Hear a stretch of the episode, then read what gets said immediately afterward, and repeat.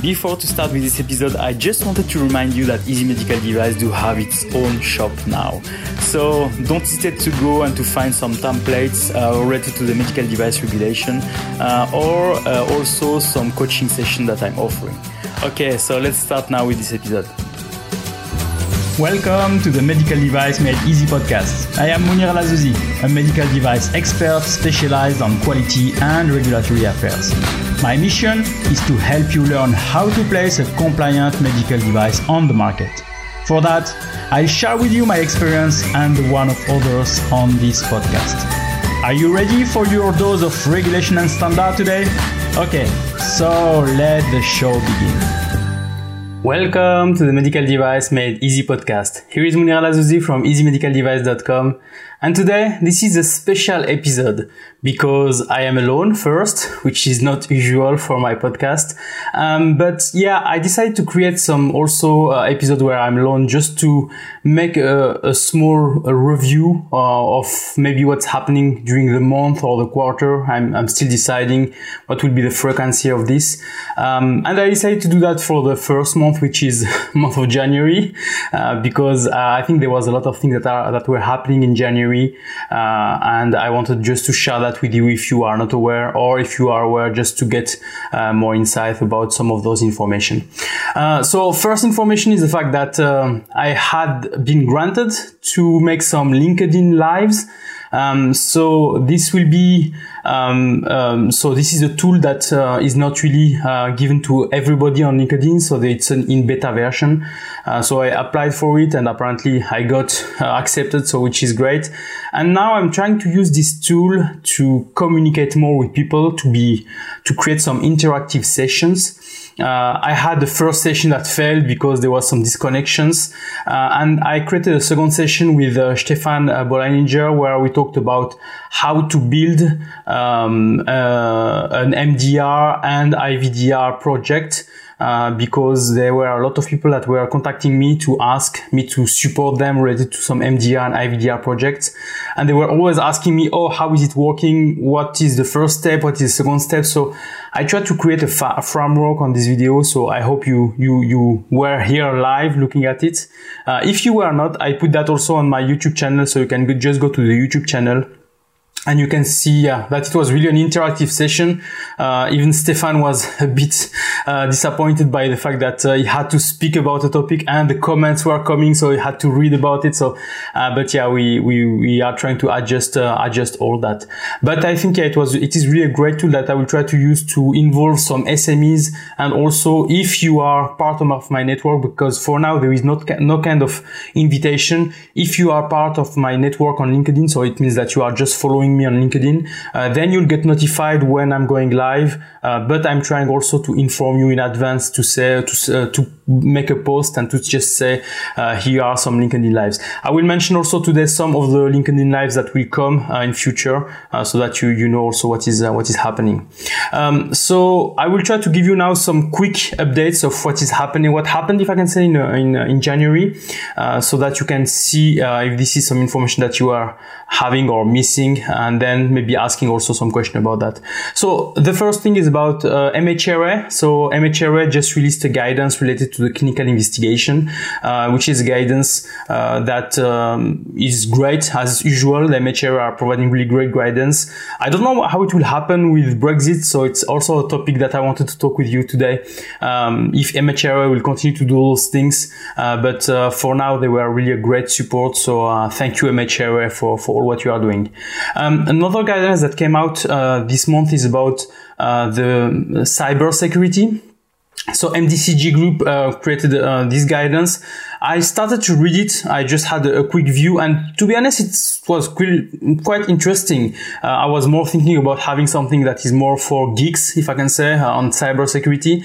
But here it was really explaining where on the MDR you have to answer the question about cybersecurity, like the annexes, annex one, so which section, etc., etc., um, which I think is is a good overview of that and uh, helping, I think, a lot of companies to understand what is required from them regarding regarding cyber security uh, for their for their products. So mainly it's for software or devices that are connected to a network. So how um, they can make this secured and how they can not uh, have any uh, any issues with their products. So um, intentional or non-intentional also. Um, so yeah, I really encourage you to go there and to look at this one. I will try to get uh, an SME also to talk about cybersecurity on the podcast. Uh, so I look forward uh, to it. So I hope they will, uh, you will really enjoy that.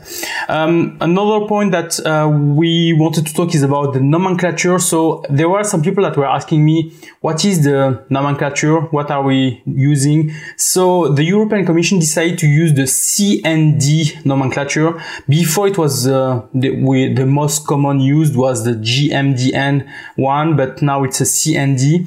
And the future name will be EMDN, so uh, European Medical Device Nomenclature.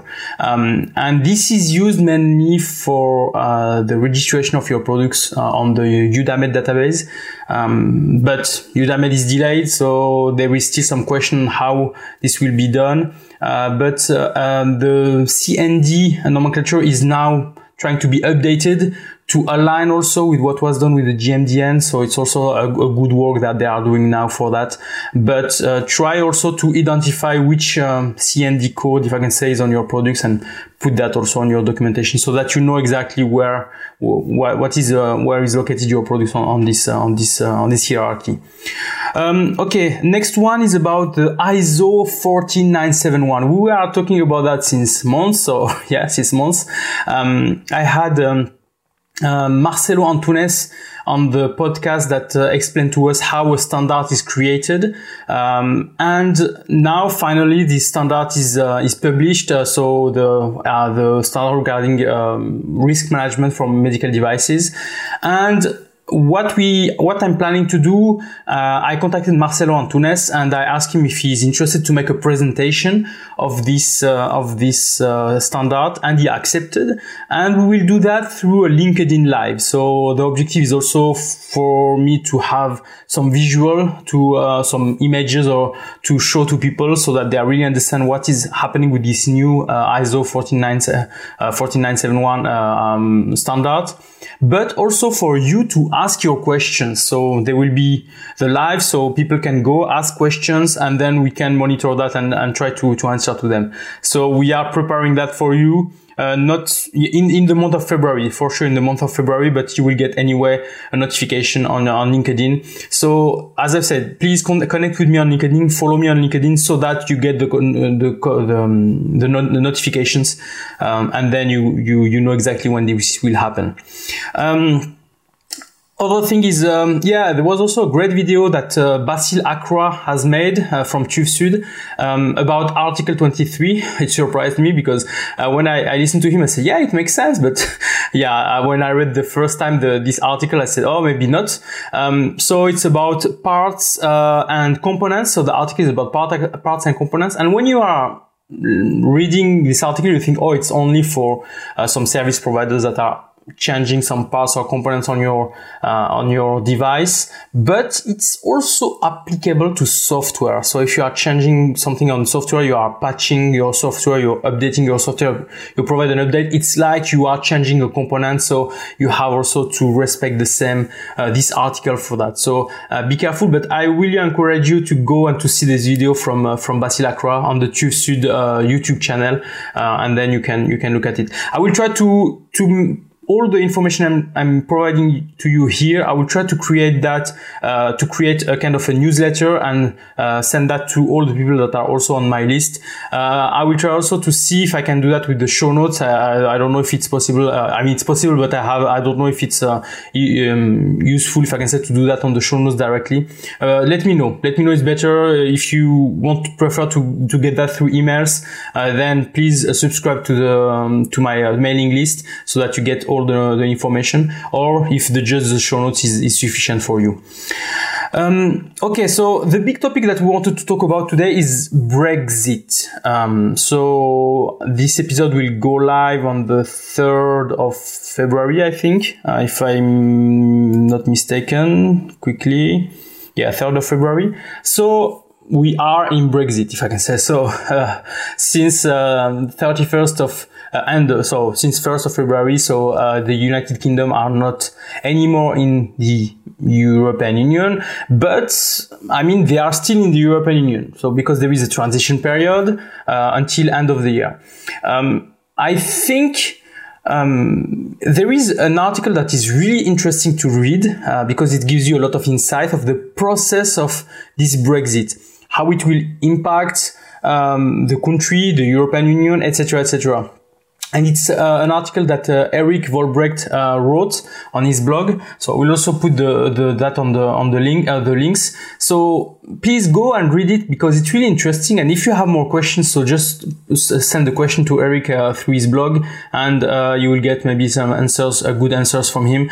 But this is interesting because at the end nothing really changed for now. Uh, we have still one year to to see uh, what will be the agreements with the European Union. So there is still maybe things that can change or not change. We don't know for now. So, but when I read the article from Eric, apparently it will not it can take many years, so it's not like a, an easy process. Um, on another basis, we can also talk about I call it Swixit, but it's not really Swixit. Um, so Switzerland uh, and European Union. There is uh, a mutual uh, recognition agreement that is um, signed between European Union and Switzerland, and um, this agreement is recognizing the medical device directive, but there is no agreement for now to recognize the medical device regulation on this agreement. So it means that um, as soon as mm, the um, May, uh, as soon as the date of application for the MDR is coming, so May 26, 2020, then the um, Switzerland will be considered as a third party country for medical devices only. So um, if you are, if your product is still good with MDD, then you continue as usual. But if your product is now has to move now to MDR, then you have to appoint uh, an authorized representative, you have to appoint an importer, etc., etc. I also recorded um, a podcast about that. So yeah, you will hear more about it uh, in the next weeks regarding regarding this um, this. Uh, I, I, should not call it Swixit because Switzerland will not exit is already out of Europe, if I can say, but will not exit uh, specifically from from Europe. But there is some kind of um, still some negotiation in in place uh, in place for that. Um, okay. Um, what is really interesting also is the fact that uh, there is um, some um, a lot of things that are ongoing actually. So there is first the MDR is coming, then we have the Brexit at the same time, then we have this maybe Swixit, etc., etc. So a lot of things are coming. So I know that you have a lot of questions. So please let me know also if you have your que- uh, some questions. Let me know the questions, and then I'll try to find somebody to answer to you. Uh, try to see who can be uh, maybe a part of the podcast, or if we can have to do a LinkedIn live with somebody so that we, you can ask the, your questions, etc., etc. So so let me know. Um, I think it's really important that you are informed and you know exactly what to do. Um, okay, I wanted also to make you um, a small summary of what happened this week, uh, this month uh, on Easy Medical Device. So first we had the episode with um, Hélène Equif regarding PMCF. So if you haven't uh, listened to it, so it's really an interesting episode explaining to you what is the PMCF, why you should do it, why you cannot not do it, if I can say. So it's it's also a good a good topic for you. So don't hesitate to go back to the to the to this episode if you have still some question about PMCF. Um, as you also know, I'm releasing some small episodes uh, called the Medical Device School, where I'm trying to really answer a question shortly with also an SME. Uh, so this this uh, this month we had a uh, uh, Medical Device School episode regarding how to audit your supplier with uh, Stefan Bolleininger. So it was also a great one because a lot of people think that you have to audit your supplier like a notified body, but in reality, uh, it's not like that. So please go and, uh, look at it. I also had uh, Michelle Lott uh, to discuss with us about the 510k registration in the US. So this was also interesting because um, there we are talking a lot of about MDR, but I had also some customers that want to move to US. So I think it was maybe a, a, great moment to start to talk to them about what is the process, how to do that, is it easy or not, how long it takes, etc., etc. So Michelle provided really a lot of information about that. So don't hesitate to go back and listen to it. Um, Stefan also, uh, Stefan Bolleininger also helped us to understand how to implement a QMS that is compliant to MDR. Um, you have your ISO 13485 uh, quality management system or not, but you have maybe something. Um, and a lot of people are thinking, okay, I have my ISO 13485, then I'm fine for MDR. But it's not true in reality because you still have to implement some MDR requirements on your quality management system. So I encourage you to go to look at this episode just to understand what are the differences, how you can spot those differences with your quality management system. Um, and then, yeah, to, just to update that. The updates are not huge, but you have to update that so to be compliant to the, to the medical device regulation. Um, another episode about the medical device school. Yeah, it was a funny one because I had a lot of comments about that. People were thinking, thank, thanking me because saying, "Oh yeah, it's great that you are promoting the job of uh, quality and regulatory affairs." So the title was "Why is it awesome to work in QA area?" Uh, so yeah, I find it really great because we tried really to explain why we like our job, why we like what we are doing, um, and also try to see uh, if if we can convince people to come to our community, if I can say. So yeah, so uh, so Karan Badwal helped me uh, regarding this episode. We also recorded other episodes with him, so I will release that within the the, the next few few weeks. Um, last episode we have this month is about uh, how to register a product in Brazil with um, Tanya Aprigliano. Um, so it's I'm trying to make a series about how to register products in in some regions that are linked to MDSAP. So MDSAP is uh, the medical device single audit program and is linked to the US, to Brazil, to Australia, to Canada, and to Japan. Um, so if you want to register, for example, your products in Canada, it's mandatory for you to have MDSAP.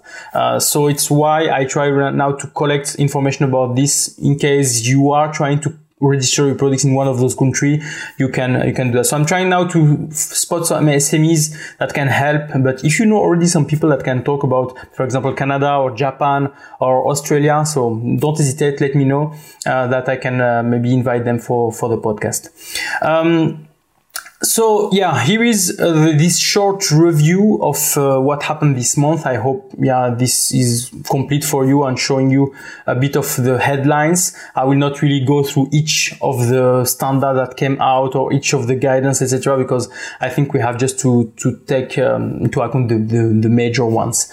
Um, also, one thing if you want uh, if you are starting or creating your projects for MDR or MDSAP or other things, so I tried to create some templates uh, to help you. Uh, so please go to the shop. So easymedicaldevice.com slash shop and then just try to see if there is something that is interesting for you. And if you are also interested to just talk to me about your project and that I can help you. So don't hesitate, contact me and, and I can do that for you. Okay. So as I said, it's a, it is a short episode. So just to make a review of what happened this month, I will try to do that. Um, yeah, frequently. I will see uh, what will be the frequency. Uh, but I think it's important just to make a summary of uh, what happened and for you that maybe are not following all the posts that I'm doing, all the, the emails, that you can have a small summary about that. Okay, so it was really a pleasure to help you. Uh, don't hesitate to contact me if you have any question and uh, let's continue on our journey to MDR. So MDR is coming. Uh, so don't uh, don't forget it and don't uh, don't wait before to start your projects to be MDR compliant. Okay, so thank you for that, and I wish you a nice day.